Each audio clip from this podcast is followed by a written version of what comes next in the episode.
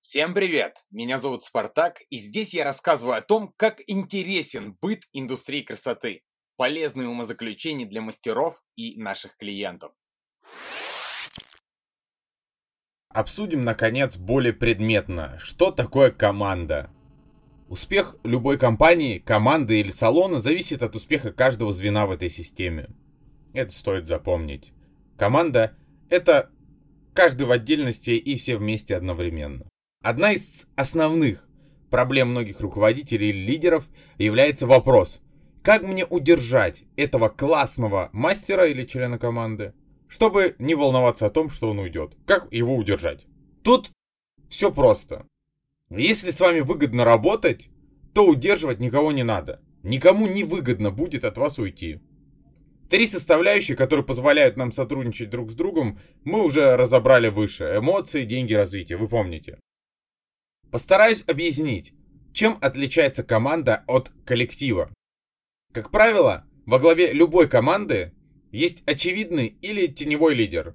Тот, который ярко стоит на вершине, или тот, который не дает забыть о том, что он инициатор.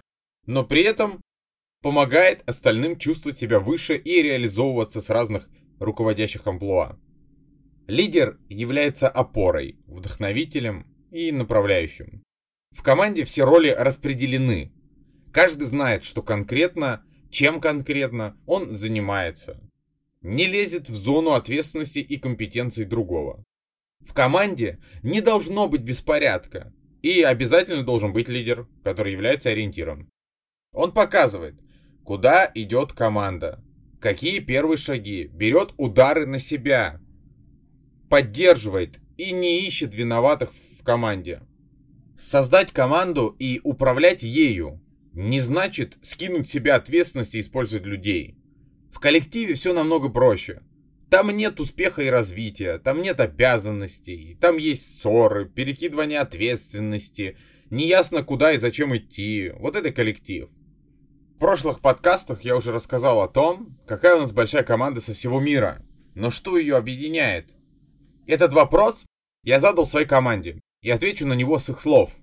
Начну с того, что сильная мотивированная команда всегда быстрее развивается и успешнее, чем сильная единица и слабая команда. Одна из рок-н-ролльных версий, которую я определенно поддерживаю, выглядит так.